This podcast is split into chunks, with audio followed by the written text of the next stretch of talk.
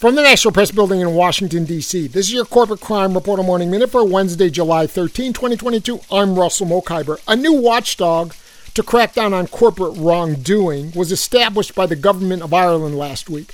The new corporate crime enforcement chief said, Today is a really important day for corporate enforcement in Ireland. The Corporate Enforcement Authority is now officially established. We're giving it real teeth, making sure it has the autonomy and resources to thoroughly investigate suspected wrongdoing, such as fraudulent trading and larger, more complex company law breaches.